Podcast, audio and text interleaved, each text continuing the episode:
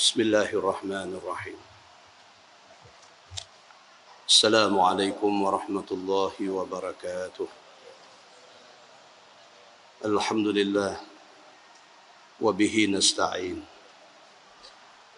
أشهد أن لا إله إلا الله وحده لا شريك له. وأشهد أن محمدا عبده ورسوله. ونصلي ونسلم على هذا النبي الكريم سيد المرسلين وعلى آله وصحبه أجمعين. أما بعد أيها المؤمنون اتقوا الله أوصيكم وإياي بتقوى الله فقد فاز المتقون. Muslimin dan muslimat mudah-mudahan dirahmati Allah Subhanahu wa taala. Di dalam sebuah hadis An Abil Yasar radhiyallahu an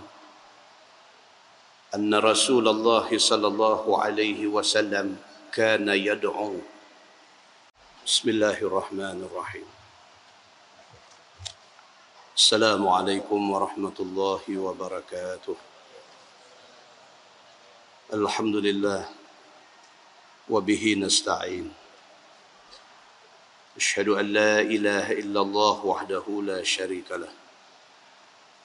وأشهد أن محمدا عبده ورسوله. ونصلي ونسلم على هذا النبي الكريم سيد المرسلين وعلى آله وصحبه أجمعين. أما بعد. أيها المؤمنون اتقوا الله أوصيكم وإياي بتقوى الله فقد فاز المتقون Muslimin dan muslimat mudah-mudahan dirahmati Allah Subhanahu wa taala. Di dalam sebuah hadis An Abil Yasar radhiyallahu anhu أن رسول الله صلى الله عليه وسلم كان يدعو. اللهم إني أعوذ بك من الهدم وأعوذ بك من التردي وأعوذ بك من الغرق والحرق والهرم. وأعوذ بك أن يتخبى يتخبطني أن يتخبطني الشيطان عند الموت وأعوذ بك أن أموت في سبيلك مدبرا وأعوذ بك أن أموت لديغا. أو كما قال حديث صحيح رواية إمام أبو داود. Daripada Abil Yasar radhiyallahu an. Kata dia Nabi sallallahu alaihi wasallam selalu berdoa. Doa Nabi Allahumma inni a'udzubika minal hadmi. Ya Allah ya Tuhanku aku minta berlindung denganmu daripada mati tertimbus Nabi minta supaya diselamatkan daripada mati terkambuh. Tanah runtuh dan sebagainya. Wa a'udzu bika minat taraddi. Ya Allah ya Tuhanku, aku minta berlindung denganmu daripada mati jatuh daripada tempat tinggi. Nabi minta supaya tidak ditakdirkan mati begitu. Jatuh bangunan, jatuh pokok dan sebagainya. Wa a'udzu bika minal gharaq wal haraq wal haram. Ya Allah ya Tuhan, aku minta berlindung denganmu daripada mati lemah dalam ayam. Wal haraq mati kerana kebakaran. Wal haram dan mati dalam keadaan tua nyanyuk. Wa a'udzu bika an yatakhabbatani syaitanu 'indal maut. Nabi minta ya Allah ya Tuhanku aku minta berlindung denganmu daripada saat-saat akhir nak mati digelincirkan oleh syaitan ya waktu-waktu kecederaan dalam sedetik dua detik nak mati kacau kuat masa tu. Maka nabi minta berlindung dengan Allah Subhanahu wa taala supaya dalam waktu-waktu kecederaan nak mati tu tak mau terpedaya dengan syaitan wa a'udzu bika an amuta fi sabilika mudbiran. Nabi minta ya Allah ya Tuhanku aku minta berlindung denganmu daripada aku mati dalam keadaan nak lari daripada medan perang. Turun pergi berperang tiba-tiba dia main takut dia lari. Dalam tengah duk lari tu kena tembak belakang mati. Nabi minta jauh benda ni wa a'udzu bika an amuta ladiran. Nabi minta ya Allah ya Tuhanku aku minta berlindung denganmu daripada mati kena sengat menatang bisa. Muslimin dan muslimat yang dirahmati Allah sekalian semua bentuk kematian yang Nabi minta berlindung Nabi minta supaya tidak kena ke dia adalah kematian mengejut ataupun dalam bahasa hadis dia sebut dia kata mautul fajaah. Mautul fajaah maksudnya mati tak ready. Mati dalam keadaan tak prepare. Mati dalam keadaan duk berasa macam tak mati lagi tiba-tiba mati. Ataupun dalam erti kata lain mati tak dan bertaubat yang kata mautul fajaah ataupun yang dikatakan mati mengejut ataupun yang dikatakan mati yang disebut oleh Nabi sallallahu alaihi wasallam sebagai mati tertimbus tanah runtuh. Tak dan. Beli rumah di lereng bukit harga paling rendah 1.6 juta. Hak dia ambil punya harga 2.2 juta. Duk sangka nak duk lama tiba-tiba tanah runtuh. Mati mati tak bersedia. Minta berlindung daripada mati jatuh tempat tinggi. Pi bercuti, makan angin di Langkawi, pi duk naik kabel car Bukit Mat Cincang. Lama dah duk, duk beroperasi, orang lain duk naik tak jadi apa, hari dia pi naik nak jadi cerita. Jatuh. Nabi minta berlindung, tak mau macam tu. Pasal apa? Tak ready. Nabi minta berlindung daripada mati lemah, mati terbakar dan juga mati kerana umur terlampau tua dia bawa kepada Al-Haram. Al-Haram makna dia nyanyuk. Sama, kita kalaulah, kalaulah kita ni boleh pilih, kita nak minta dekat Tuhan lah. Tak usahlah panjang sangat umur kita sampai ke tahap jadi fitnah. Kalau boleh pilih, kita nak minta dekat Tuhan. Minta, Ya Allah, janganlah simpan kita ni sampai ke umur, sampai jadi fitnah. Sampai ke umur anak-anak tak mau belah. Sedih, tuan-tuan. Cerita pun sedih, badan yang menanggung lagi sedih. Pi rumah anak sulung, anak sulung tolak, pi anak nombor dua, anak nombor dua tolak, pi anak nombor tiga, anak tolak, pi anak bongsu, lepas itu sama-sama anak-anak bergaduh. Dia sampai satu tahap tua sampai Nabi kata Al-Haram. Ha dengan ha simpui. Al-Haram. Tua nyanyuk. Habuan kita tak tahu. Masing-masing orang masing-masing habuan. Ada yang terima habuan macam tu. Sampai tua nyanyuk kencing buah kain. Kencing berak tak boleh nak urus. Walaiyazubillah.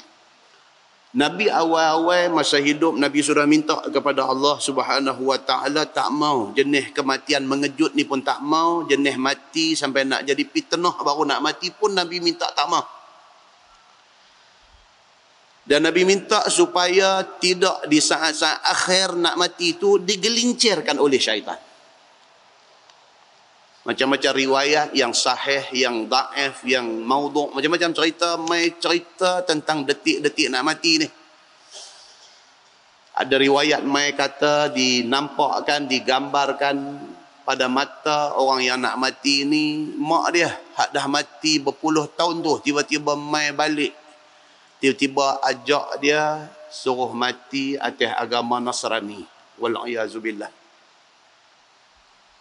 bayangan iblis, bayangan syaitan ni dia mai, dia kata ni, mak ni, dia kata ni, susu ni yang duk besar hang masa kecil dulu. Mak minta kat hang satu. Tinggal Islam tu. Mai ikut mak atas agama Nasrani. Dia mai bisikkan macam tu. Yang tu sebab kematian dia panggil sakratul maut. Sakrah. Sakrah ni makna dia mabuk. Kan dalam Quran dia kata watarannasa sukara wa ma hum bisukara walakinna azaballahi syadid. Watarannasa sukara. Kamu tengok manusia bila hari kiamat jadi nampak macam mabuk. Lari cempera, lari pergi sana, hak sana, lari mai sini, hang beretuh aku, aku beretuh hang. Watarannasa sukara. Kamu nampak manusia macam mabuk wa ma hum bisukara Tuhan kata depa tak mabuk. Walakinna azaballahi syadid. Tapi hak pi jadi tu pasal apa? Pasal azab Allah sangat teruk. Tuan tengok gempa di Bandar Aceh baru ni televisyen tunjuk macam mana orang di Aceh lari ada atas bangunan lari turun. Tunggu lift. Lift lambat 5 second pun dia tak dan tunggu dah. Dia pergi cari tangga. Pasal apa? Dalam kepala dia duk bayang tsunami hari tu ni. Masa duk berebut turun tangga tu. Siapa tolak siapa. Siapa jatuh. Siapa tak tahu. Keadaan tu jadi macam orang mabuk. Pasal apa? Pasal terkejut ke gempa. Itu baru gempa 8.9 skala Richter. Tuan-tuan yang kata kiamat bukan itu bandingan dia. Maka Nabi SAW minta kepada Allah supaya dalam keadaan itu, dalam keadaan sakratul maut, dalam keadaan sakrah, dalam keadaan mabuk nak mati ni, dalam keadaan itu jangan sampai ayatakhabbatani syaitanu indal maut. Jangan sampai di ketika itu syaitan boleh menggelincirkan kita. Sakit. Yang kata mati ni sakit. Dalam duk sakit tu tak tahulah wal billah. Minta kita janganlah terfitnah dengan keadaan itu. Doa nabi maksudnya nabi suruh kita doa macam tu juga. Macam-macam tuan-tuan. Orang nak mati ni macam cerita ada nak mati ni dia duk bercakap. Sakrah. Dalam keadaan dia sedang tak sedang dia bercakap. Eh, buat api, buat api, buat api. Dia kata, orang tanya dia, awak buat api? Apa, mak? Dia kata, ni api nak main cucuh muka aku. Dia dalam keadaan sakrah. Benda hak kita tak nampak, dia nampak. Nabi minta kepada Allah Subhanahu wa taala janganlah dia mati dalam keadaan pengecut lari daripada medan perang. Dan janganlah mati kerana kena sengat menatang bisa. Kena patuk ulang. Tak ready petang-petang nak tunggu maghrib saja pergi ikut tepi-tepi pagang rumah tu duk tarik-tarik rumput di padu pokok serai apa ada pula satu duk tunggu tang tu patuk berapa kali berapa lama dah bertahun dah kita duk pergi buat tak jadi apa hari tu dia nak jadi malang kita. Pergi duk tarik-tarik tarik rumput tu tepuk kena. Biru satu badan tak dan pergi hospital mati. Mati tak ready Nabi sallallahu alaihi wasallam minta kepada Allah jangan jadi lebu tu. Dalam sebuah hadis lain riwayat daripada Abi Musa radhiyallahu an. Kata dia sa'altu Rasulullah sallallahu alaihi wasallam mata tanqati'u ma'rifatul 'abdi minan nas? Qala Rasulullah sallallahu alaihi wasallam idza ayana atau kama qal hadis riwayat Ibnu Majah. Abu Musa radhiyallahu anhu. Dia kata satu hari aku tanya Nabi sallallahu alaihi wasallam bilakah yang menjadi satu kepastian kepada kesudahan seseorang macam mana nak terjemah ni ayat ni dia kata mata tanqati'u ma'rifatul abdi minan nas maksudnya bila yang betul-betul nak confirm dia ni mati beriman ke tak ha, itu maksud dia kita lagi kita duduk macam kita lah ni tak tahu lagi satu dua hari ni nampak kita beriman. Alhamdulillah. Minggu depan tak tahu. Bulan depan tak tahu. Tahun depan tak tahu. Dekat nak mati tak tahu. Ada orang yang habuan dia macam tu. Hidupnya bagus, masjid berulang, pi balik, pi balik, semayang jemaah, kuliah pengajian, semua cantik. Dekat nak mati, pi jadi kecil hati dengan anak, dengan kerana kecil hati dengan anak tu telah racun mati. Nauzubillah min Ada jadi dalam masyarakat. Dalam duk hidup elok masjid semua mengaji dengan baca Quran dengan cantik nampak elok. Saja nak pergi jadi kefitnah dia dekat nak mati ni kecil hati ngana. on tua dia punya sensitivity dia dia sensitif dia lain dia pi rumah anak anak tutup pintu kuat sikit dia kecil hati anak bercakap macam mana ke anak tak bermaksud macam yang dia sangka tu. Dia rasa macam lain. Dia rasa anak-anak tak mau kat dia. Dia rasa anak-anak nak buang dia. Dia rasa macam dia disisih oleh anak-anak ada ada. Dia start dengan kecewa. Dia main kecil hati. Dia melarat. Dia melarat melarat. Dia main otak semenek. Dia pergi ambil racun telan. Na'udzubillahi min zalik.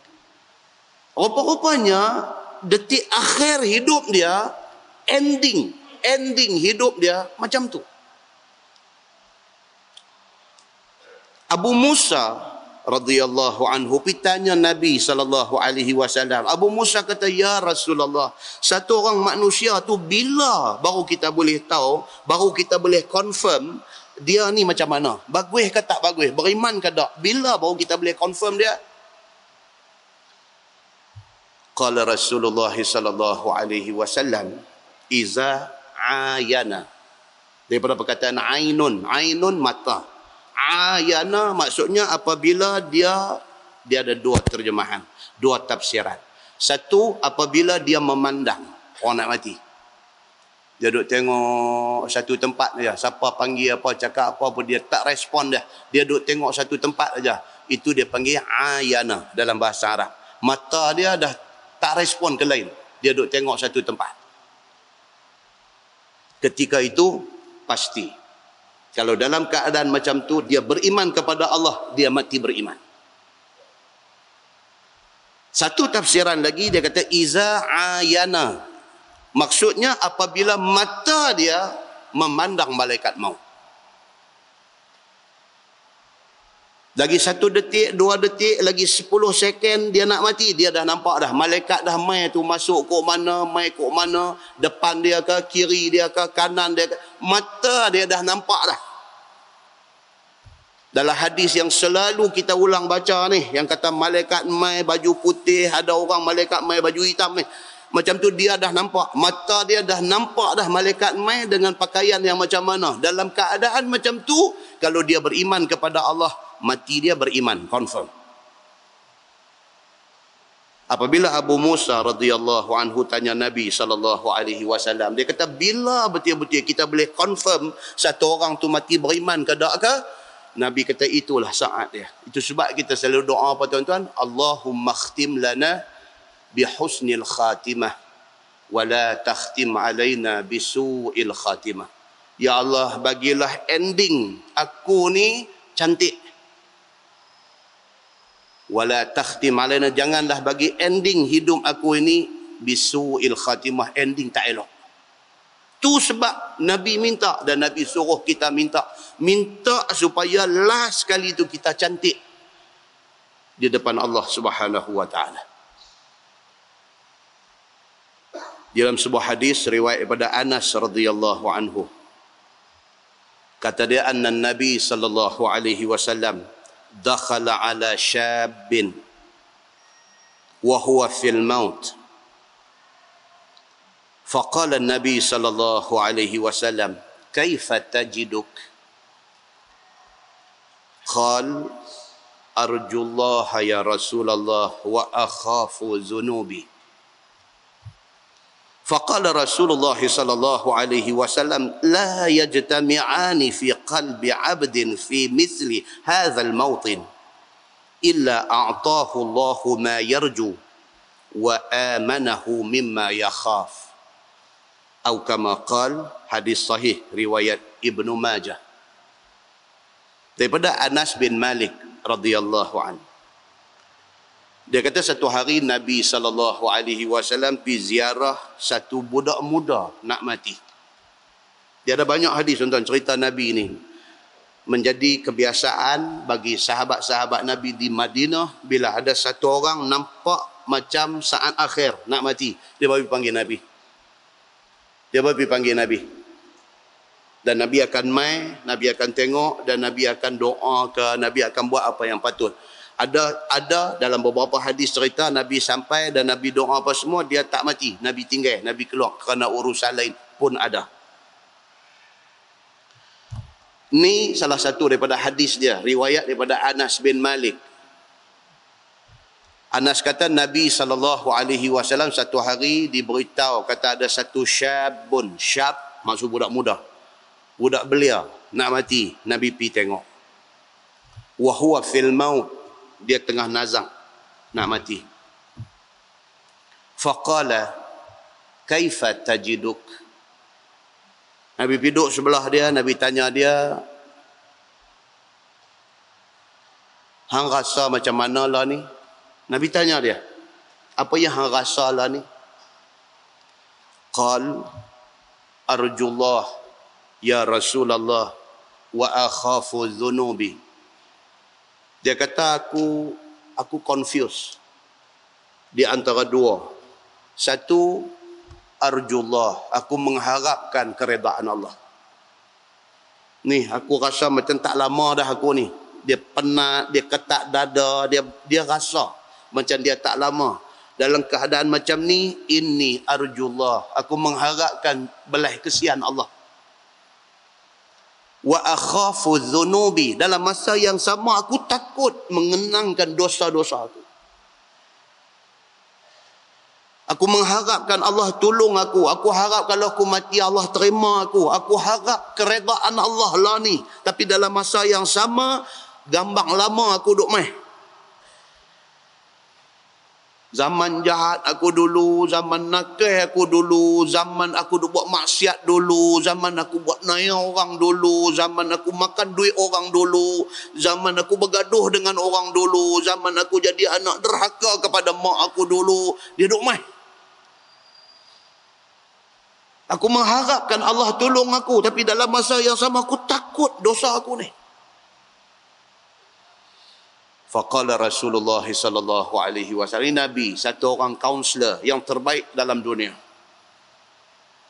Nabi kata dekat dia la yajtami'ani fi qalbi 'abdin fi misli hadzal mawtin illa a'tahu Allah ma yarju wa amanahu mimma yakhaf. Nabi tenangkan dia. Nabi kata dekat budak muda ni jangan bimbang. Allah tak akan bagi campur dua benda ni apa yang hang harap lah ni? Hang harap keredaan Allah. Allah akan bagi hang. Jangan takut. Allah redha hang. Wa amanahu mimma yakhaf apa yang hang takut Tuhan akan tenangkan hang daripada itu. Tuhan akan amankan hang daripada ketakutan itu. Tak mau ingat yang ni semua. Allah redha hang. Nabi kata Nabi satu orang kaunselor yang cukup baik. Dia bagi satu harapan yang positif kepada budak yang duk menanti saat-saat kematian ini Nabi bagi satu ketenangan kepada dia. Maksud dia apa tuan-tuan? Hadis tu nak bagi tahu kepada kita bahawa kita disuruh berbaik sangka dengan Tuhan. Betul kita dah buat dosa. Tak ada manusia pun dalam dunia ni yang tak berdosa. Tak ada manusia dalam dunia ni yang langsung tak buat dosa. Cuma banyak sikit tu aja. Baik banyak baik sikit Allah duk tunggu kita minta ampun dekat dia. Minta ampun, tinggal buang habis-habis benda tak elok ni, ambil hak baru punya, buat bagi elok. Allah sedia terima kita. Dalam sebuah hadis riwayat daripada Yahya bin Abi Talhah radhiyallahu anhu. Kata dia marra Umar bin Talhah ba'da wafati Rasulullah sallallahu alaihi wasallam. Faqala ma laka ka'iban أساءتك امرأة ابن عمك؟ قال لا ولكن سمعت رسول الله صلى الله عليه وسلم يقول إني لا أعلم كلمة. لا يقولها أحد عند موته إلا كانت نورا لصحيفته. وإن جسده وروحه لا يجدان لها روحا عند الموت. فلم أسأله حتى توفي. قال عمر أنا أعلمها هي التي أراد عمه عليها. walau alima anna syai'an anja lahu minha la amarah. Atau kama qal hadis sahih riwayat Ibnu Majah. Daripada Yahya bin Talha kata dia pada satu hari Umar Al-Khattab berjalan di tepi Talha yang tengah duduk temenung bersedih kejadian ini berlaku dia kata ba'da wafati Rasulullah sallallahu alaihi wasallam Nabi baru wafat Talhah ni duk di tepi jalan duk melengung nampak sedih. Sidina Umar lalu. Umar kata dekat Talhah ni, "Malaka kaiban?" Umar kata, "Talhah, apa hal ni? Nampak melengung, nampak duk termenung sedih pasal apa?" Umar tanya. "Asa'atka imra'ah? Adakah bini hang buat bagi hang sedih?" Umar tanya. Umar tanya kepada Talhah ni, nampak duk seorang-seorang duk melengung, nampak sedih ni pasal apa? Bergaduh dengan bini ke? Qala, kata Talhah, la. Tak ada kena mengena dengan bini. Aku tak takut bini aku. Dia kata, cuma masalah bini aku tak takut kat aku. Yang tu ya. Ada orang lagu tu pun ada. Dia, aku dia kata mayat ni dengan suara garang ni, orat naik ni. Aku mayat ni pun tak ada takut kat dia. Cuma masalah dia tak takut kat aku. Kata, sopa ha? kalau begitu sopa. Ha? Talha kata, no, no, ini tak ada sanggup paut dengan bini. Walakin sami'tu Rasulullah sallallahu alaihi wasallam yaqul inni la a'lamu kalimah la yaquluha ahadun 'inda mautih illa kanat nuran li sahifatihi. Wa inna jasadahu wa ruhahu la yajidani laha rauhan indal maut. Aku punya masalah satu dia kata nabi sallallahu alaihi wasallam pernah mai habaq dekat aku. Talhah kata nabi mai bagi tahu dekat aku nabi kata talhah mau dak hang? Aku nak bagi tahu dekat hang satu kalimah. Yang kalimah ini, yang perkataan ini kalau sekiranya hang boleh sebut dia, hang boleh sebut ketika menjelang wafat, menjelang mati hang, rekod amalan yang rakib dan atid tulis di hari akhirat esok dia kata nuran li sahifatih buku rekod tu bercahaya Nabi habang dekat Talhah ni Talhah hang mau dah aku nak bagi satu magic word satu word yang ajaib, yang magic, yang kalau hang boleh sebut perkataan ini sebelum mati. Buku rekod yang ditulis oleh Raqib dan Atid di padang mahsyar esok bila buka bercahaya. Wa inna jasadahu wa ruhahu la yajidani laha rauhan indal maut. Bahkan roh nak keluar daripada badan hang waktu tu hang akan duduk dalam keadaan rehat dan tenang. Kalau hang boleh sebut ni kalimah ini. Talha kata Nabi habang kat aku macam tu. falam as'alhu hatta tuwfiya tapi sayang dia kata aku tak tanya nabi apa dia kalimah itu dan nabi sudah wafat sayang dia kata masa nabi mai habang dekat aku tu aku tak tanya dia. Nabi mai beritahu kat aku kata ada satu magic word kalau hang sebut benda ni dekat nak mati buku rekod hang di sana esok buka bercahaya roh nak keluar daripada badan hang dapat rauhah hang dapat satu kerehatan. Nabi dah habang macam tu dekat aku. Aku terlupa nak tanya apa dia perkataan itu? Hari ni Nabi dah wafat tu yang aku duduk melengung sedih tepi jalan tu. Pasal aku tak ada nak tanya benda ni. Qala Umar Sayyidina Umar Al-Khattab bila dia dengar Talhah kata lagu tu dia kata ana a'lamuha. Dia kata kalau itu masalahnya aku rasa aku tahu apa benda kalimah itu.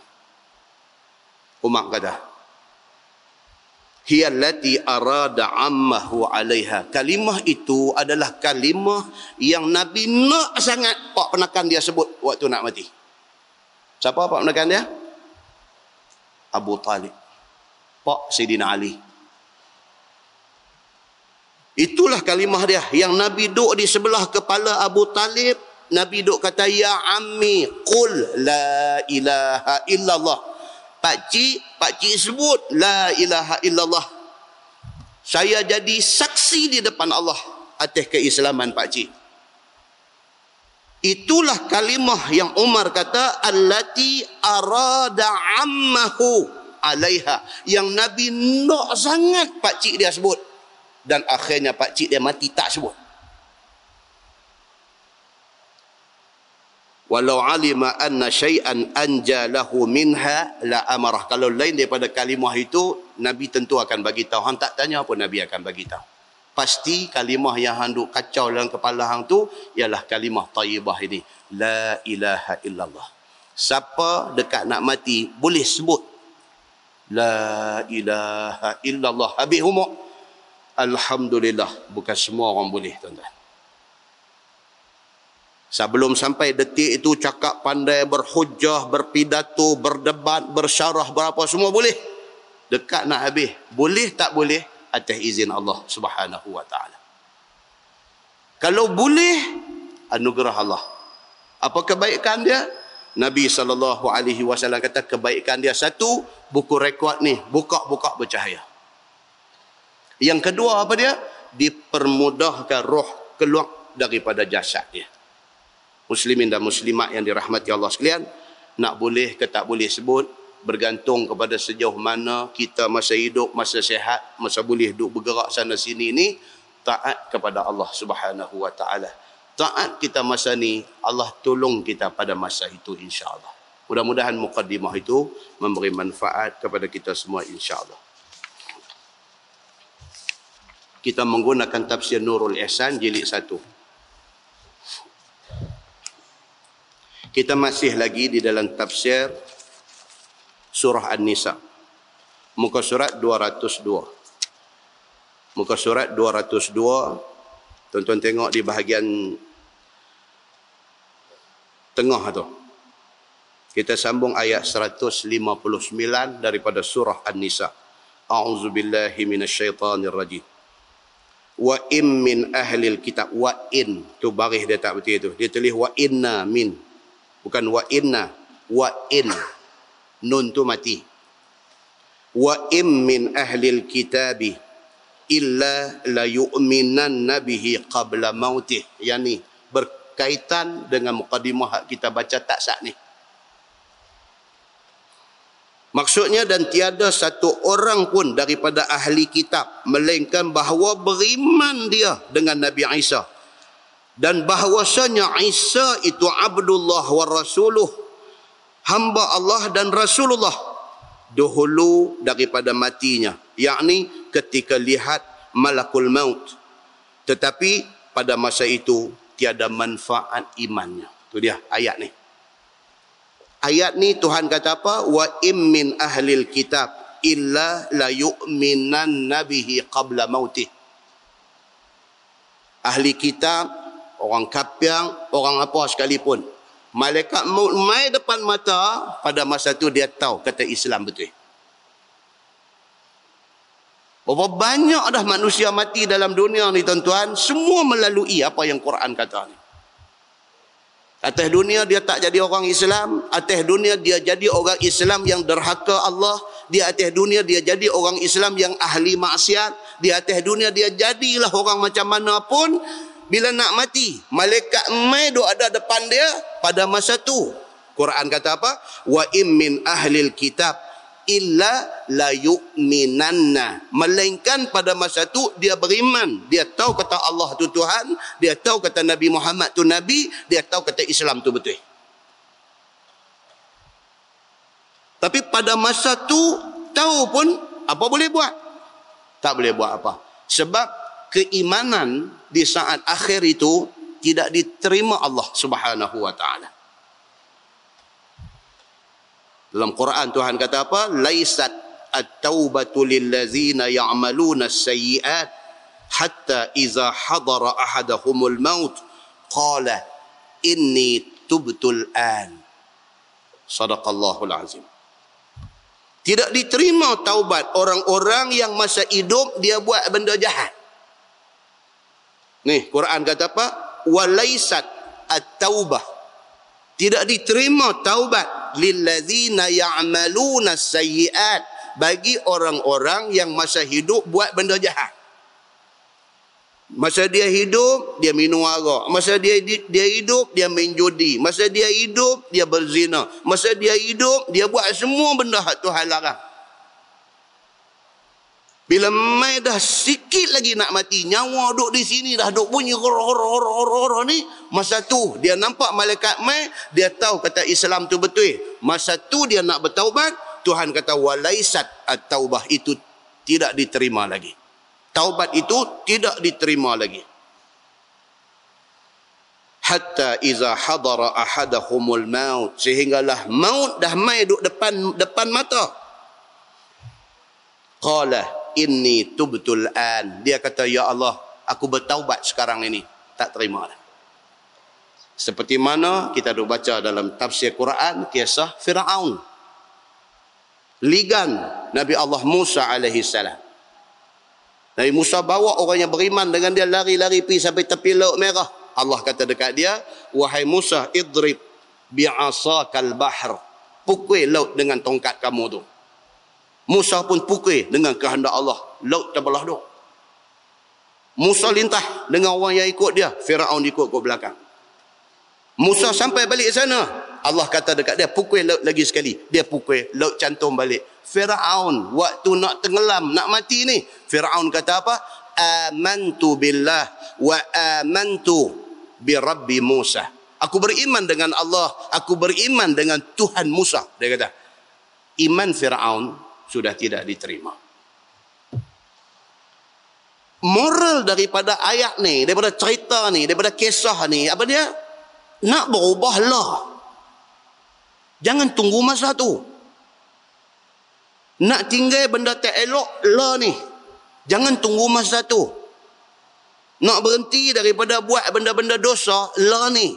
Jangan tunggu masa tu.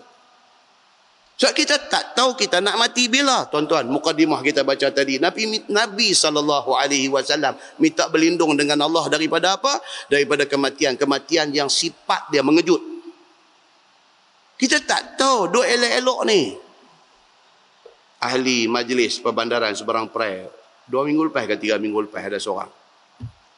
Pergi mesyuarat. Mesyuarat majlis.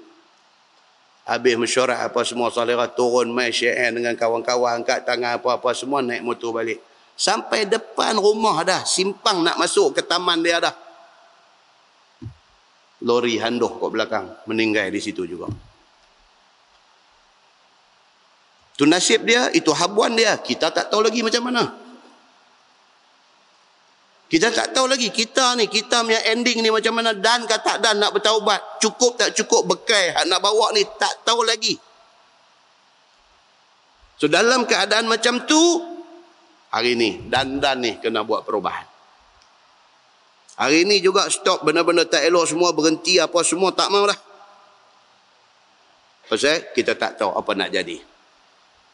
Allah Subhanahu wa taala kata wa in min ahli alkitab illa la yu'minan nabihi qabla mautih. Dan tidak ada seorang pun daripada ahli kitab melainkan bahawa beriman dia dengan Nabi Isa alaihi salam. Bahawa Isa itu betul Abdullah. Bahawa Isa itu Rasulullah sebelum daripada matinya. Dekat nak mati dia mengaku. Hak selama hidup ni hak selama hidup ni dia duk kata macam-macam dekat Isa alaihi salam Masa dia hidup, dia kata Isa ni anak zina. Contohnya Yahudi. Yahudi, dia kata Isa anak zina. Nasrani pula kata apa? Dia kata Isa anak Tuhan. Hak kata Isa anak zina pun tak betul. Hak kata Isa anak Tuhan pun tak betul. Isa ni betul-betulnya apa? Dia ni Abdullah wa Rasuluh. Dia hamba Allah dan dia Rasulullah. Bila dia nak mengaku kata Isa ini Abdullah wa Rasuluh bila bila malaikat maut duk mai depan mata dia. Duk nampak dah malaikat masa tu dia tahu dah hak aku duk pegang selama ni tak betul. Hak betulnya apa dia? Isa ini adalah Rasulullah. Dia ni Abdullah. Tapi masa tu beriman dengan Isa pun tak berguna lagi dah. Ni ayat ni nak beritahu firman Allah wa yaumal qiyamati yakunu alaihim syahida dan pada hari kiamat Isa atas mereka itu yakni atas ahli kitab Yahudi dan Nasrani itu Isa menjadi saksi iaitu dengan barang yang diperbuat mereka itu ketika disuruh Isa kepada mereka itu. Pada waktu itu Nabi Isa jadi jadi saksi di depan Allah. Nabi Isa kata ini Yahudi mereka tak terima aku sebagai nabi Aisyah kata ini Nasrani. Mereka kata aku anak Tuhan. Sedangkan aku hamba Allah. Aku Rasulullah. Aisyah menjadi saksi di depan Allah ketika Nasrani dan Yahudi didakwa di depan Allah Subhanahu wa taala. Maka jadi saksi akan ia yakni Isa atas Yahudi atas dustanya dan Nasrani atas ambilnya beriktikad mengatakan Isa itu anak Allah. Ketika itu Nabi Isa jadi saksi di depan Allah.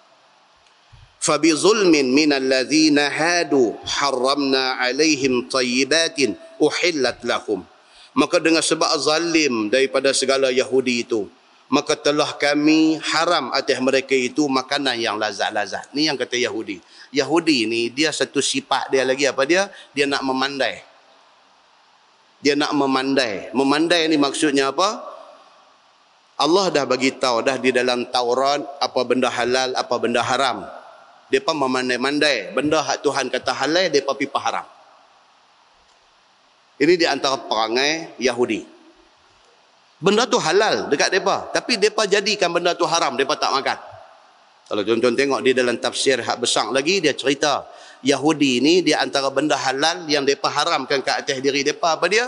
Daging unta dengan susu unta. Mereka tak makan.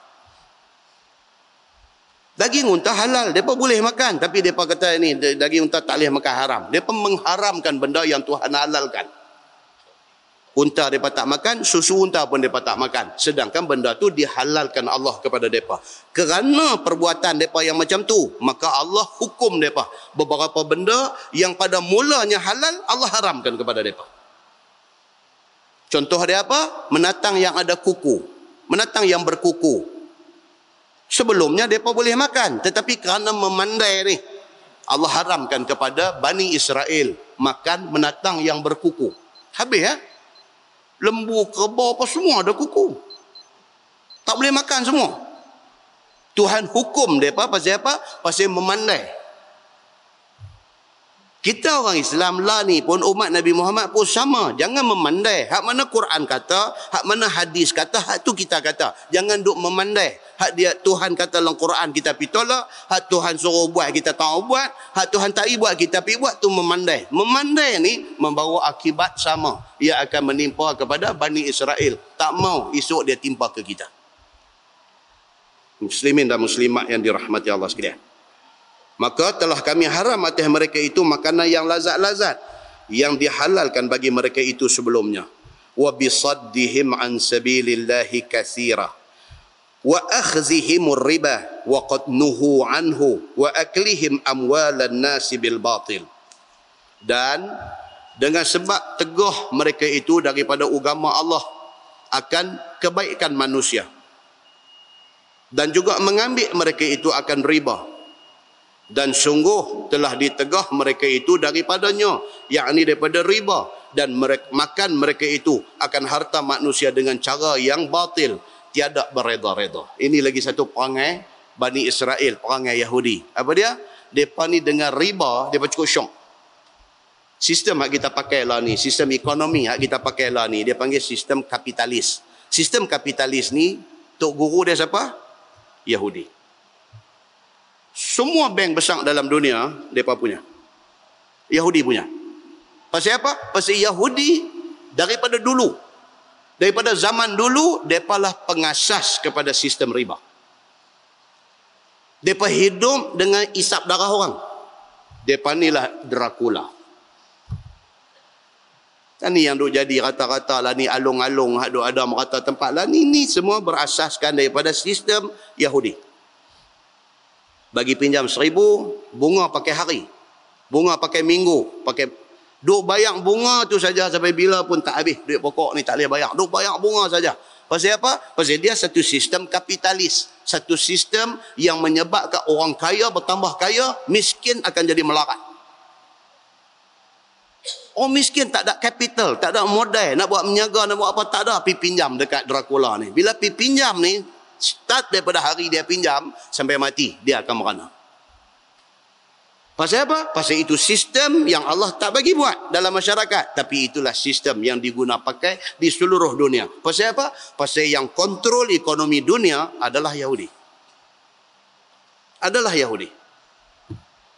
Nak marah mereka tak boleh pasal mereka pandai menjaga. Nak marah mereka tak boleh mereka pandai menjaga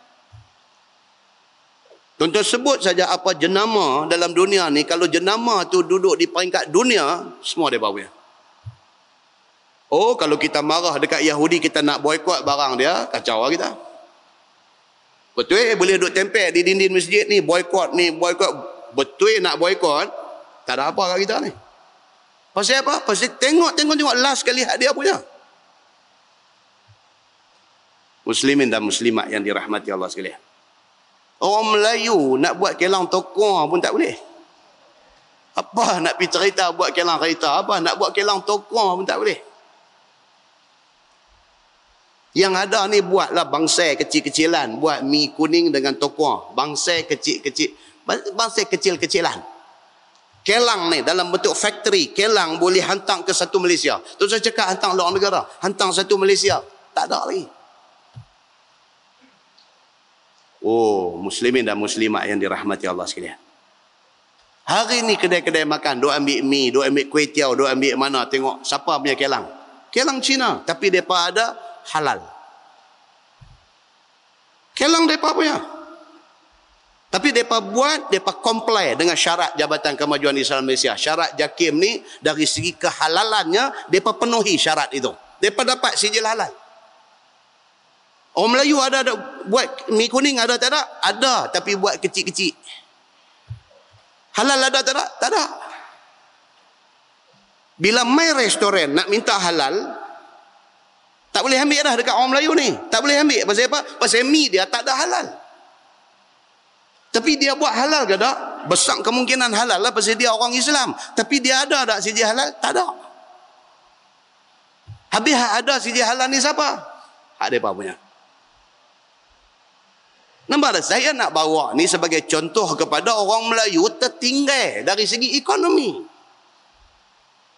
Kuasa orang Melayu ataupun kita kata orang Islam hari ini ialah kuasa consumer, kuasa pembeli. Kita ni pengguna, kita memang nombor satu. Tapi dari segi pengeluar, kita tak nak. Kita komplain, dia ni tak ambil kedai orang Islam, dia ni tak ambil kedai. Mana dia kelang orang Islam yang kita nak ambil? Mana?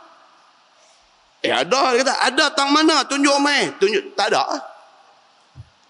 Dia tunjuk Pak Haji ni buat Pak Haji ni ada tapi dia bukan kelang, dia buat kecil-kecil saja tapi dia tak ada sijil halal. Kalau kita ambil dekat dia, kedai kita tak boleh dapat halal. Nampak tak benda ni ni? Benda ni ni kita tak nampak. Kita duduk tengok kod dekat dia. Cuba naik atas sikit tengok. Baru kita nampak tertinggalnya kita ni. Dalam bidang ekonomi ni. Tertinggal sampai macam tu. Oh nak bercakap tentang sistem bank. Oh jauh lah kita ni. Jauh. Bank apa? Kelang tokong dulu. Muslimin dan muslimat yang dirahmati Allah sekalian. Hari ini kita baca dalam surah An-Nisa, dia beritahu dekat kita. Ni cerita, apa dia? Cerita kata Yahudi yang dilaknat Allah Subhanahu wa taala ini mereka ni adalah pengasas kepada sistem ekonomi dunia yang berorientasikan kapitalis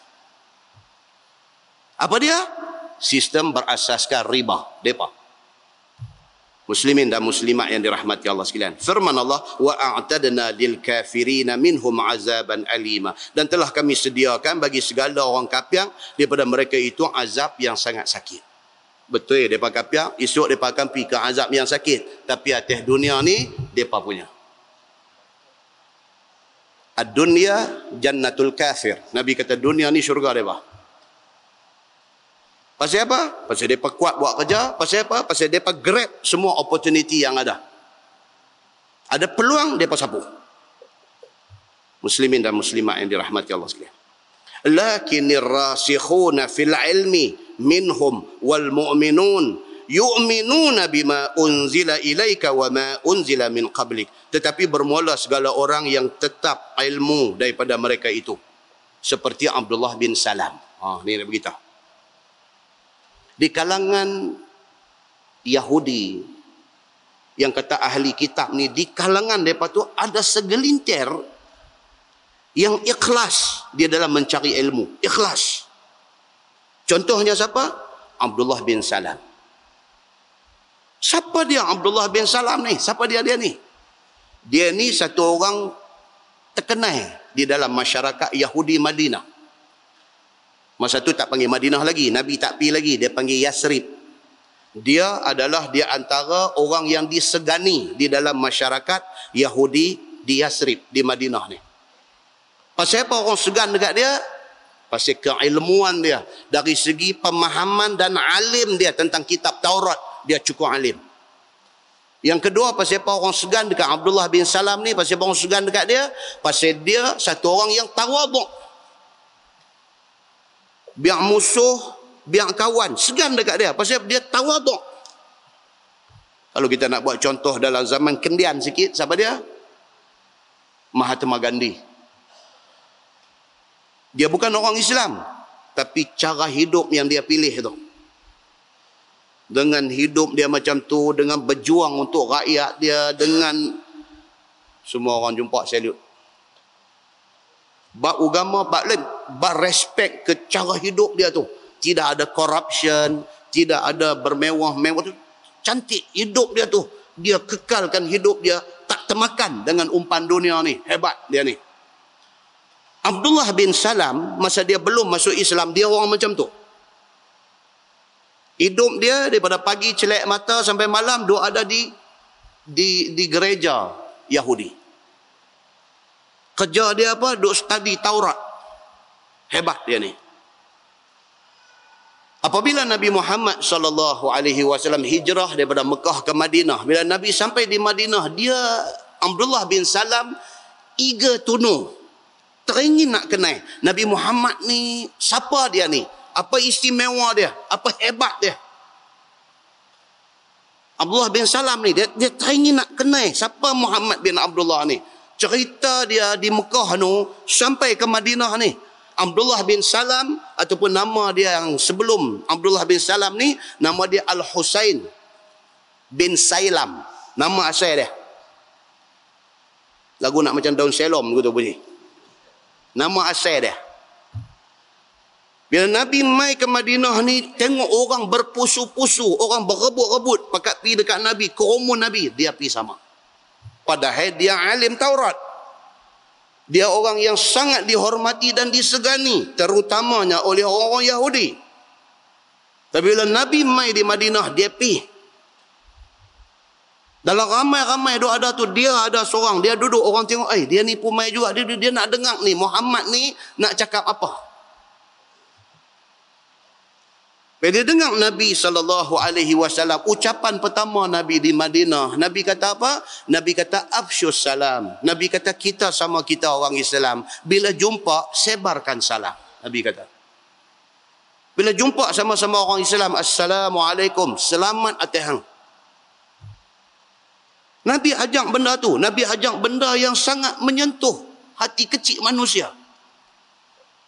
Nabi ajak kepada orang di Madinah ni. Nabi kata, wa at'imut ta'am. Nabi kata, kalau ada di kalangan kita orang miskin, susah, makan pun tak ada, bagi makan dekat mereka. Ucapan sulung Nabi semasa di Madinah, Nabi kata bagi kita orang Islam ni, kalau boleh, Nabi kata, bangun malam, wannasu niyam. Sedangkan orang lain duk tidur kita bangkit buat semayang dua rakaat kepada Tuhan. Sebagai tanda terima kasih dekat Tuhan. Tuhan bagi Islam Tuhan bagi iman Tuhan bagi sehat Tuhan bagi keluarga Tuhan bagi duit belanja Tuhan bagi macam-macam kat kita. Bangkit dua rakaat tengah malam. Allahu akbar. Nabi suruh lagu tu Nabi kata kalau hampa boleh buat benda ni sama orang Islam tak mau busuk perut, sama orang Islam tak mau berdengki, sama orang Islam tak mau penjatuh hang aku, sama orang Islam jumpa bagi salam, jumpa orang susah bagi makan, bangkit semayang malam. Nabi kata hampa akan masuk syurga dengan senang. Abdullah bin Salam alim Taurat daripada kalangan Yahudi duk ada dalam majlis Nabi tu dia duk dengar. Oh dia kata bagus apa yang Muhammad bawa. Sebelum dia sudah study di dalam Taurat cerita tentang Nabi Muhammad sallallahu alaihi wasallam dia dah study dah. Taurat dah bagi tahu akan main nabi akhir zaman nama dia Ahmad ataupun nama dia Muhammad. Dia ni sifat dia macam ni macam ni macam ni semua dia dah study dah. Bila Nabi mai dia attend majlis Nabi dia tengok Nabi daripada jauh match dengan apa dia duk jumpa di dalam Taurat. Matching dia pergi dekat dengan Nabi. Ini dalam hadis saya tak mau baca panjang hadis dia. Abdullah bin Salam pergi rapat dengan, dekat dengan Nabi. Nabi tatap wajah dia. Dalam hadis cerita ni, Nabi tatap wajah dia. Nabi tengok dia. Nabi tanya dia, siapa nama? Dia kata Al-Husain. Nama aku Al-Husain bin Sailan. Nabi golek kepala. Nabi kata mula daripada hari ini aku bagi nama kepada kau Abdullah bin Salam. Ini asal cerita Abdullah bin Salam. Dia pergi habang dekat Nabi nama aku dia kata Al Husain bin Sailam. Nabi kata tahu. Mulai daripada hari ini nama kamu Abdullah bin Salam. Dia dengar-dengar, dia terus kata dekat Nabi. Dia kata, ini nama aku suka dan aku berjanji demi Allah, aku tidak akan tukar nama ni sampai bila-bila. Terus minta dekat Nabi, Ya Rasulullah, aku nak tanya engkau tiga soalan. Dia kata. Dia pun macam cerita Piramli juga bagi. Ha? Itik dua ekor ni, hak mana jantan, hak mana betina. Dia duduk main macam tu. Pi Ramli ni rupanya dia baca tafsir surah An-Nisa ni. Ni kayu ni mana ujung mana pangkai. Pi Ramli. Aku nak tanya hang satu soalan, hang tuah di mana kuat hang tuah dia kata. Soalan Pi Ramli. Dia ni pun nak kecok muka nak jawab apa ni, di mana kuat hang tuah ni duk cari di di keris taming sarinya kak. Dia kata dia apa-apa semua duk cari. Rupanya kuat hang tuah ni dekat huruf te. Kata. Ta tu. Hang tuah. Ta. Tukang ta bagi jadi ba. Dia jadi hang buah. Hang buah tak kuat lah. Itu Piramli. Yang ni, ni Abdullah bin Salam. Dia bagi tiga soalan dekat Nabi. Kita terus baca. Yang tu nanti mukadimah lain kali kita baca. Detail. Kan? Mukadimah lain kali. Tiga soalan dia bagi dekat Nabi. Nabi sebelum jawab. Nabi kata dekat dia. Wahai Abdullah, dia kata Jibril baru mai bagi jawapan dekat aku. Jibril baru mai bagi jawapan dekat aku. Abdullah bin Salam kata apa? Jibril dia kata itulah malaikat yang paling dibenci oleh kami orang-orang Yahudi dia kata. Dan Nabi jawab soalan dengan jawapan kuliah lain kali. Nanti kan. Kesimpulan dia apa? Lepas tiga soalan bagi Nabi jawab ketiga-tiga soalan dia ni dia terus kata dekat Nabi. Dia kata, aku naik saksi bahawa engkau lah sebenar Rasulullah. Terus masuk Islam dia. Selepas dia masuk Islam, apa orang Yahudi buat kat dia? Tu pun kuliah lain kali juga. Muslimin dan muslimat yang dirahmati Allah sekalian. Yang ni yang dia sebut dalam ayat ni tadi. Dia kata apa? Lakinir rasikhuna fil ilmi minhum wal mu'minuna yu'minuna bima unzila ilaika wa ma unzila min qablik. Tetapi bermula segala orang yang tetap ilmu daripada mereka itu. Tetap ilmu ni maksudnya apa? Ilmu dia mantap. Seperti Abdullah bin Salam. Dia betul-betul mantap tentang Taurat dan segala orang mukmin yang muhajirin dan juga ansar itu beriman mereka itu dengan barang yang diturunkan kepada engkau wahai Muhammad orang Islam sama ada muhajirin Mekah pergi ke Madinah sama dengan Nabi ataupun ansar yang memang orang Madinah yang tetap iman Nabi kata apa pun mereka ikut dan juga orang Yahudi yang betul-betul faham Taurat seperti Abdullah bin Salam mereka ikut Nabi Muhammad sallallahu alaihi wasallam. Sebab kita tuan-tuan dalam bab nak jadi orang Islam ni mengaji betul-betul. Mengaji betul-betul. Kita tak mau mengaji separuh masa ni tak mau ini dia jadi celaru jadi kacau ni pasal kita mengaji tak betul. Kita mengaji ikut kita punya time free kita. Sebulan ambil dua kali mengaji bila kita nak dapat satu picture, satu tasawur betul tentang Islam kalau sebulan dua kali nak mengaji. Mengaji betul-betul. Dengan ambil faham, tak faham, minta penjelasan, tanya dan sebagainya. Kita dapat satu Islam macam mana yang Nabi nak ajak tu. Hak tu kita dapat. InsyaAllah selamat kita. Tak ada siapa boleh main nak manipulate kita. Tak ada siapa boleh main nak memperalatkan kita. Tak ada siapa boleh main nak mempergunakan kita. Tak ada siapa boleh main nak mengkaldaikan kita. Tak boleh. Pasal apa? Pasal kita faham Islam muslimin dan muslimat yang dirahmati Allah sekalian. Dan barang yang diturunkan dahulu daripada engkau daripada Quran dan juga Taurat dan juga Injil. Orang yang faham betul-betul agama, dia terima Quran, dia terima Taurat, dia terima Injil. Ini semua Allah yang bawa turun cuma kepada nabi yang berbeza. Firman Allah wal muqimin as-salah wal mu'tun az-zakah wal mu'minuna billah wal yaumil akhir dan segala orang yang mendirikan sembahyang lima waktu dia kok mana pun orang bagus ni adalah orang yang tak tinggal sembahyang yang tu syarat nombor satu. Kalau Islam tapi kita duk tengok sembahyang duk tinggal ni semak perut tuan-tuan. Kalau dia satu orang Islam yang sembahyang ni dia jaga betul. Ini orang bagus. Dia jaga betul sembahyang dia dia tak main-main punya. Soal semayang, dia tak ada main-main. Dia tak ada tolakan sok punya. Semayang, on the dot, dia akan buat. Selagi dia tak semayang, dia rimah. Cantik. Dia duduk kerja di pejabat, masuk mesyuarat daripada pukul satu. Mesyuarat ni apakah hal duduk drag, tengok sampai pukul tiga, tak habis lagi. Tiga setengah, tak habis lagi. Empat, tak habis lagi. Dia main semak perut. Pasal apa? Dia tak semayang zuhur lagi. Orang macam ni bagus. Dia rasa guilty sangat kalau dia terlepas semayang ni. Orang ni bagus. Orang ni bagus. Dia boleh excuse. Dekat kawan yang duk kondak mesyuarat ni, dia boleh excuse. Dia kata, saya minta maaf nak pergi washroom, sah. nak pergi toilet. Sah. Padahal dia nak pergi semayang. Tapi sebab apa dia nak jaga yang muka kawan tu? Kalau dia kata, bos, saya pergi semayang, sah, muka menyala. Oh, dia bunyi lagu tu. Kan? So dia tak apa. Itu hang tak, tak semai tu hang dengan tuan. Aku tak mau campur. Tang aku, aku tak mau. Dia panggil bos. Saya pergi bilik ayah Zat. Okey, bos dia kata. Dia pergi semayang. Allahu Akbar habis empat rakaat. Dia main masuk balik.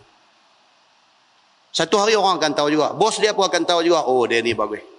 Dia ni rasa segan dekat dia terbena di dalam hati kawan-kawan ni. Terbena rasa segan tu. Hantar yang dia duk excuse kata nak pergi bilik ayah pergi semayang oh dia ni. Orang dah respect kita. Bukan respect yang kita cari.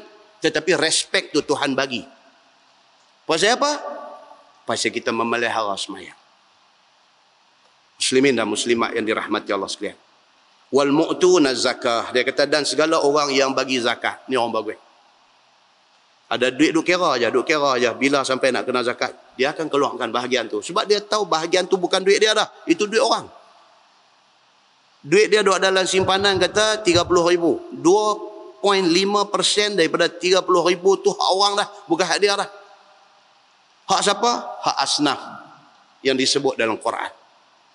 Dia tak mau simpan duit tu. Simpan pun bukan hak dia dah. Nampak macam duduk dalam akaun dia. Tetapi 2.5 daripada jumlah tu hak orang. Dia faham yang tu. Dia tolak keluar dah. Orang macam ni Tuhan kata apa? Bagus wal mu'minuna billah wal yaumil akhir. Dan segala orang yang beriman dengan Allah dan hari akhirat. Dia percaya kepada Allah percaya kepada hari akhirat. Tuan-tuan kalau kita tengok dalam hadis Nabi sallallahu alaihi wasallam hadis riwayat Aisyah. Nabi sallallahu alaihi wasallam ni bila mai pokok hujan Nabi tak tenang. Tengok dalam sahih Bukhari ada dalam sahih Muslim pun ada. Hadis riwayat daripada Aisyah. Nabi bila mai pokok hujan Nabi jadi tak tenang. Dia jadi tak tenteram Aisyah kata saat Nabi masuk dalam rumah, saat Nabi keluar rumah. Saat Nabi masuk dalam rumah, saat Nabi keluar rumah. Sampai Aisyah pun rimai. Aisyah tanya, Ya Rasulullah, apa hal? Nabi hanya akan kelihatan tenang apabila pokok hujan tu turun hujan. Baru dia rasa tenang. Nabi kata dekat Aisyah, dia kata pasal apa yang aku cemas, yang aku takut? Pasal inilah keadaan yang menimpa kaum Nabi Lut. Dia kata. Mereka nampak awan gelap mai. Mereka duduk sangka hujan nak mai. Tiba-tiba yang turun itu adalah batu daripada neraka sijil. Aku takut. Nabi kata, bila mai pokok hujan gelap ni, aku takut. Kuk, kuk hak mai tu, macam yang mai dekat kaum Nabi Lut. Bila turun tu hujan, baru aku lega. Bahawa itu bukan azab Allah subhanahu wa ta'ala. Kita ni bukan kata pokok hujan ni, dia duduk mai gempa macam ni, boleh duduk sonok eh. Allahu Akbar. Gempa tuan-tuan. Gempa ni dia sonok ni. Wala'iyazubillah. Kita ni jadi ke mana tak tahulah. Dia, hati kita ni dia kebah. Dia kebah. Kebah ni maksud apa tuan-tuan? Kebah ni maksud cubit tak sakit lah. Dia kebah. Kan macam kita pergi nak cabut gigi dia. Cucuk-cucuk tu dia kebah tu. Ha, honggang dengan pelayar besar pun tak ada apa dah. Tak sakit hati kita ni kebah. Kita tak rasa berdosa. Kita tak rasa kita buat benda salah tu sebagai satu benda. Salah kita tak rasa. Kebah. Hati kita ni kebah. Muslimin dan muslimat yang dirahmati Allah sekalian. Firman Allah subhanahu wa ta'ala. Ulaika sanu'tihim ajran azimah. Bermula segala mereka itu. Siapa mereka ni? Orang yang jaga semayang. Orang yang keluar zakat Orang yang beriman kepada Allah dan Rasul, ulaika sanu'tihim ajran azimah. Bermula segala mereka itu. Lagi kami akan bagi kepada mereka pahala dan balasan yang besar, iaitu syurga. Tuhan dia simple aja. Dia deal, dia berurusan dengan kita hamba dia ni, dia simple aja. Dia habang benda hampa kena buat, dia habang benda hampa jangan buat. Hampa taat benda ni, hak aku suruh hampa buat, hak aku larang hampa tak buat, aku bagi syurga. Habis. Dia tak ada, tak ada duk, duk apa, hanky-panky, dia tak ada, tapi duk pusing, berbelit-belit, tak ada. Tuhan dia very simple. Ini senarai yang hampa kena buat, ini senarai yang hampa jangan buat. Hampa jaga dua benda ni. Hak kena buat, hampa buat, hak jangan buat, hampa jangan duduk dekat. Hampa buat benda ni, aku bagi syurga. Syurga ni apa? Syurga ni kira mala ainun ra'at, wala uzunun sami'at, wala khatara fi qalbi bashar. Yang kata syurga ni mata hampa tak pernah tengok keindahan dia, telinga hampa tak pernah dengar sedap yang ada dalam syurga tu dan hati hampa tak pernah terbayang benda tu. Itu yang aku nak bagi kat hamba. Aku tak mau cakap banyak, aku tak mau pusing-pusing, aku tak mau belit-belit, aku tak mau bagi orang tak faham. Senang aja. Aku suruh semayang, apa semayang. Aku suruh hampa buat benda ni, hampa buat. Aku kata yang ni jangan, hampa tinggal. Aku bagi syurga. Senang aja. Susah kan nak faham apa yang Tuhan mau? Muslimin dan muslimat yang dirahmati Allah sekalian. Firman Allah, Inna awhayna ilaika kama awhayna ila Nuh wan nabiyyina min ba'dih bahwasanya kami telah kami wahyukan kepada engkau wahai Muhammad seperti barang yang telah kami wahyukan kepada Nabi Nuh dan segala nabi kemudian daripadanya. Tuhan abang dekat Nabi Muhammad, Muhammad ni apa yang hendak terima lah ni nabi dulu semua terima dah. Ni segala perintah, segala larangan, segala apa ni hak hang duk terima lah ni dah ramai dah nabi sebelum ni terima macam mana yang hang terima ni. Hang bukan orang yang pertama, umat hang bukan umat yang pertama. Banyak dah umat sebelum ni. Aku perintah suruh buat lagu ni. Mereka tak buat. Mereka pergi buat lagu lain. Aku binasakan mereka. muslimin dan muslimat yang dirahmati Allah wa auhayna ila ibrahim wa ismail wa ishaq wa yaqub wal asbat wa isa wa ayyub wa yunus wa harun wa sulaiman wa ataina daud zabura Tuhan sebut nama-nama nabi yang disebut dia ada ramai nabi ni ada ramai hak disebut dengan hak tak disebut. Hak kita duk hafal 25 itu yang disebut dalam Quran. Ada lagi yang tak disebut dan seperti mana yang telah kami wahyukan kepada Nabi Ibrahim, kepada Nabi Ismail, kepada Nabi Ishaq, kepada Nabi Yaqub dan kepada segala anak-anak Nabi Yaqub dan kepada Nabi Isa dan kepada Nabi Ayub dan kepada Nabi Yunus dan kepada Nabi Harun dan kepada Nabi Sulaiman dan kami datang akan Nabi Daud itu kitab Zabur. Ada nabi, ada rasul, ada nabi rasul yang menerima kitab, ada yang menerima suhuf. Macam-macam Tuhan dah buat sebelum ni. Di dalamnya, di dalam Zabur itu ada tasbih, ada tahmid dan ada puji Allah. Dan ajaran tiada halal ataupun haram. Itu dalam Zabur. Dia mengandungi zikir-zikir untuk mendekatkan diri kepada Allah. Itu konten yang ada di dalam kitab Zabur. Dia kata. Wa rusulan qad khasasnahum alayka min qabl. Wa rusulan nam naqsushum alayka dan kami suruh beberapa banyak rasul sungguh ada yang kami cerita mereka itu atas engkau daripada dahulu. Dan ada beberapa banyak rasul tiada kami kisahkan akan mereka itu ke atas engkau. Tu dia Tuhan kata. Di kalangan rasul dan nabi ini ada yang Allah cerita dekat Nabi Muhammad. Ada yang tak cerita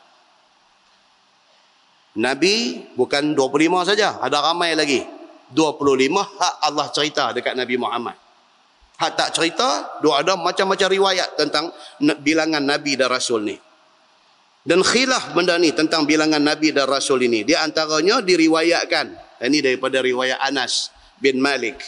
Ha, diriwayatkan di dalam apa ni Abu Ya'la punya riwayat. Dia kata apa? Allah Subhanahu wa taala telah membangkitkan 8000 orang nabi. Empat ribu daripada Bani Israel, empat ribu daripada lain daripada Bani Israel. Itu satu riwayat. Riwayat Abu Ya'la, Anas bin Malik kata, Nabi bagi tahu dekat dia, bilangan Nabi sebenarnya lapan ribu orang. Empat ribu Bani Israel, empat ribu daripada macam-macam bangsa. Jumlah lapan ribu. Dan ada lagi satu hadis riwayat daripada Ibnu Mardawih. Ada setengah sebut Mardawiyah ada sebut marduwiyah dia di kalangan ahli hadis sendiri pun sebut berbagai-bagai sebutan tentang nama Ibnu Mardawih ini. Dalam catatan Ibnu Mardawih dia kata Abu Zar tanya Nabi sallallahu alaihi wasallam. Abu Zar kata ya Rasulullah, berapa ramai betul-betul Nabi ada ada dalam dunia ni? Nabi kata ada 124 ribu orang. Itu satu riwayat. Juga ada di dalam tafsir Ibnu Kasir. Riwayat dia panjang. Nabi Muhammad bagi tahu dekat Abu Zar, dia kata bilangan Nabi total semua sekali 124 ribu orang. Daripada 124 ribu orang itu 313 Rasul. Itu dalam riwayat Ibn Umar Daweh. Kata lagu tu. Jadi kesimpulan dia apa? Ramai. Kita 25 tu pun ingat tak ingat nama. Jadi kita ni kalau nak kena hafal 124 Mau tak main masjid malam ni. Pasal apa? Duk mengapai di depan pintu rumah. Duk mengapai nama ni. Duk mengapai, oi, masjid. Oh, tak ingat lagi ni. Duk. Lagu tu punya duk ada kita ni. 25 pun tak ingat. Baik. Wa kallamallahu Musa taklima. Dan telah bertutur Allah akan Nabi Musa beberapa banyak kalimah dengan tiada wasitah. Yakni dibuang hijab. Ini keistimewaan Nabi Musa. Nabi Musa dilayan oleh Allah. Boleh bercakap dengan Allah berdepan.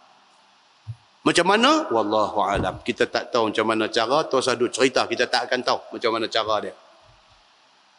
Tapi dia wa Allah. Quran kata wa kallamallahu Musa taklima. Nabi Musa special. Tuhan entertain dia berdepan.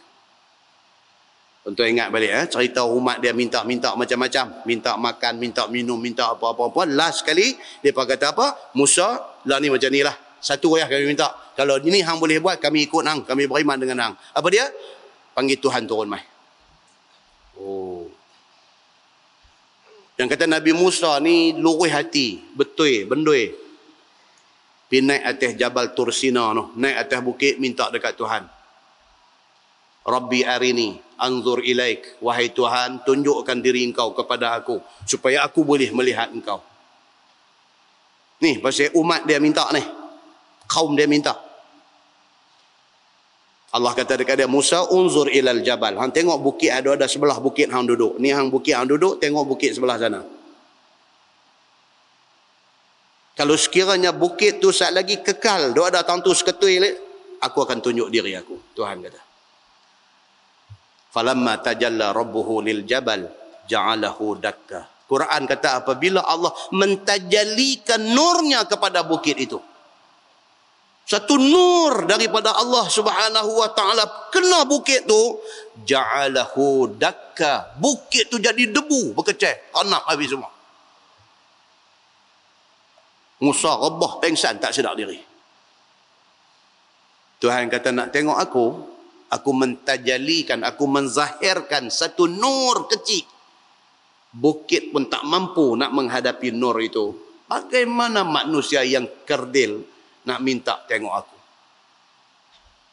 Muslimin dan muslimat yang dirahmati Allah. Kita ni pasal kita tak kenal Tuhan. tu sebab kita jadi macam ni. Kita ni tak kenal Tuhan. Tuhan duk tunjuk ni tanda kebesaran dia keliling ni tak kenal Tuhan. Bercakap pasal tsunami tak kait dengan Tuhan juga. Tak kait dengan Tuhan. Duk abang ni cerita ni kerak bumi lah. Duk cerita nu apa horizontal, vertikal apalah. Yang ni dia berkisar sikit aja tak jadi tsunami. Betul eh. Dari segi ilmu, dunianya begitu. Tetapi yang kontrol di atas tu kita tak nampak. Allah subhanahu wa ta'ala. Dunia tuan-tuan. Satu dunia keluar amaran tsunami. Hak baru ni ni. Bukan Malaysia keluar amaran tsunami. Dunia keluar amaran tsunami. Tak jadi. Berdasarkan teori manusia, akan jadi tsunami. Tapi Allah subhanahu wa ta'ala Tuhan Rabbul Alamin. Dia Tuhan seluruh alam. Dia tak mau bagi jadi. Tak jadi. Teori katalah macam mana pun nak jadi. Tuhan kata no, no. Kalau Tuhan nak bagi jadi, tak bersabit dengan teori kita pun jadi. Iza arada syai'an an yaqula lahu kun fayakun. Duk baca tiap-tiap malam Jumaat tu ayat tu, tak nampak lagi Tuhan kita ni siapa. Muslimin dan muslimat yang dirahmati Allah sekalian. Firman Allah wa rusulan mubashirin wa munzirin.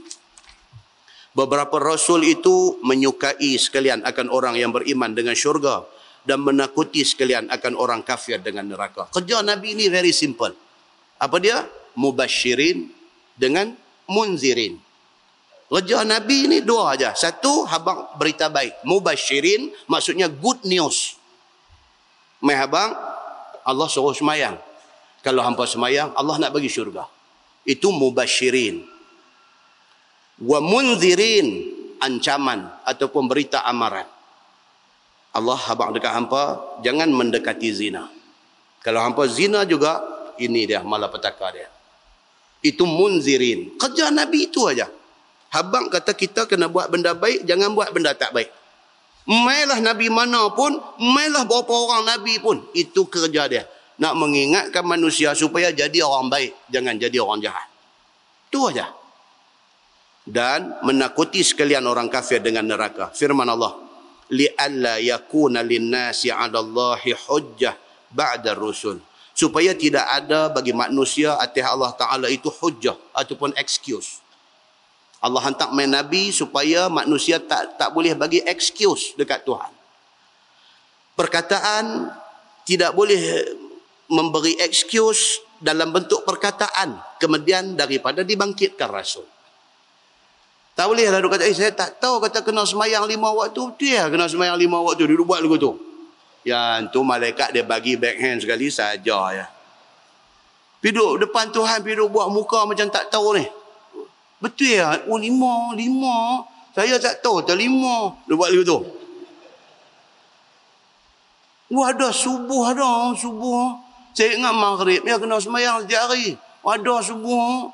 Boleh dia buat lagu tu depan Tuhan? Oh, jangan tuan-tuan. Atas dunia hang boleh buat muka sekupang dia bagi muka seposen. Dia buat muka sekupang buat macam depan Tuhan bukan itu cara dia. Pasti Tuhan dah abang dah. Dia dah bagi tahu li alla yakuna linnasi 'ala Allahi hujjatun ba'da rusul. Supaya bila Allah dah hantar main nabi, hang tak ada excuse dah depan Tuhan esok ni. Pasal apa? Because Nabi explain everything dekat kita. Everything Nabi cerita. Yang kata everything ni apa tuan-tuan? Sampai nak masuk jamban, nak langkah kaki kiri ke kanan pun Nabi ajar. Jangan cakap hal besar. Jangan bercakap hal besar. Hal besar tidak dilupakan oleh Quran dan hadis. Benda kecil. Nak makan, nak suap tangan kanan ke tangan kiri pun Nabi ajar.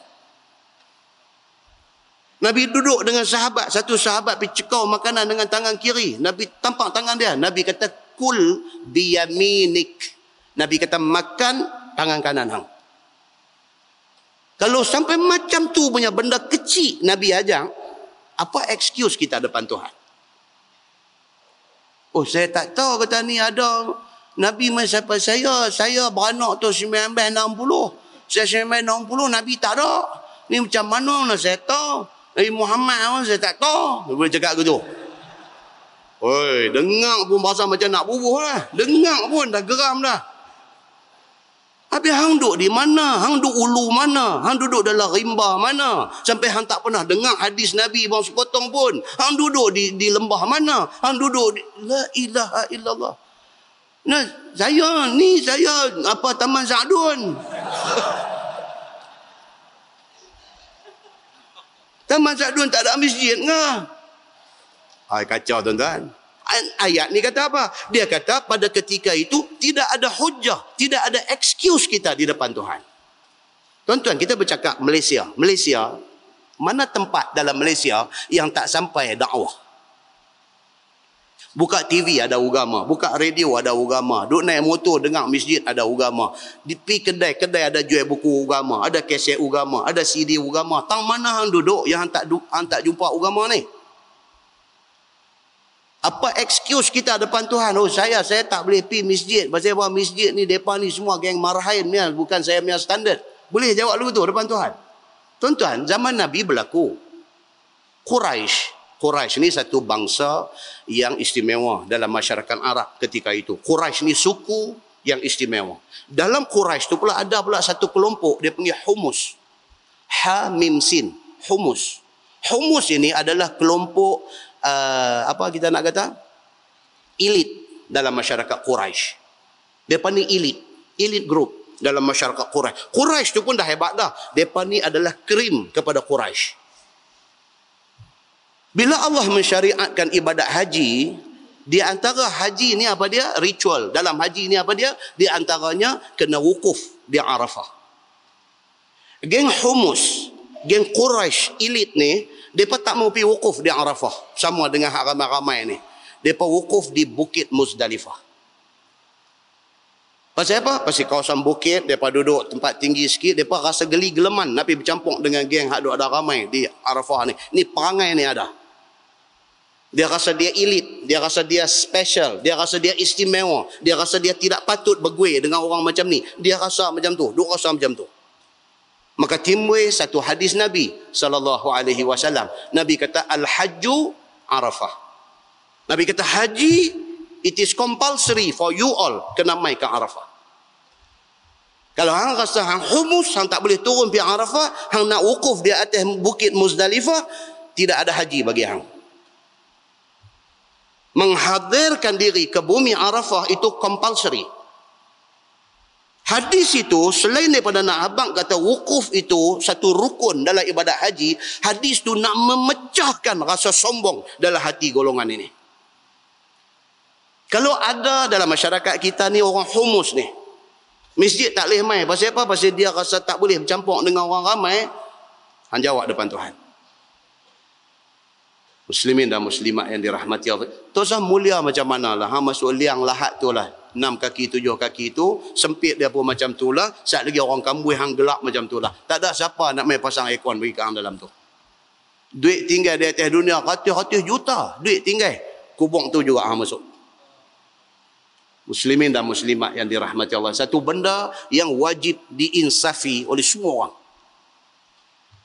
Muslimin dan muslimat yang dirahmati Allah sekalian. Ah ini, ini ayat ni duk mai bagi tahu. Dia kata wa kana Allahu azizan hakimah dan adalah Allah Subhanahu wa taala itu Tuhan yang amat mulia pada kerjaannya lagi amat hakim pada perbuatannya.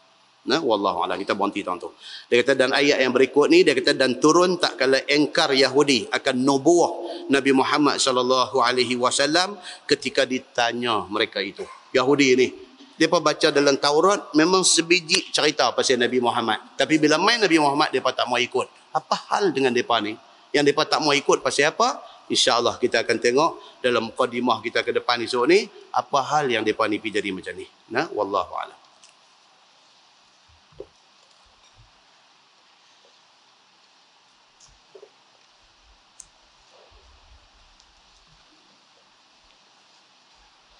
Kita tangguh dengan tasbih kafarah dan suratul as. Subhanakallah. Asyhadu an la ilaha illa Bismillah.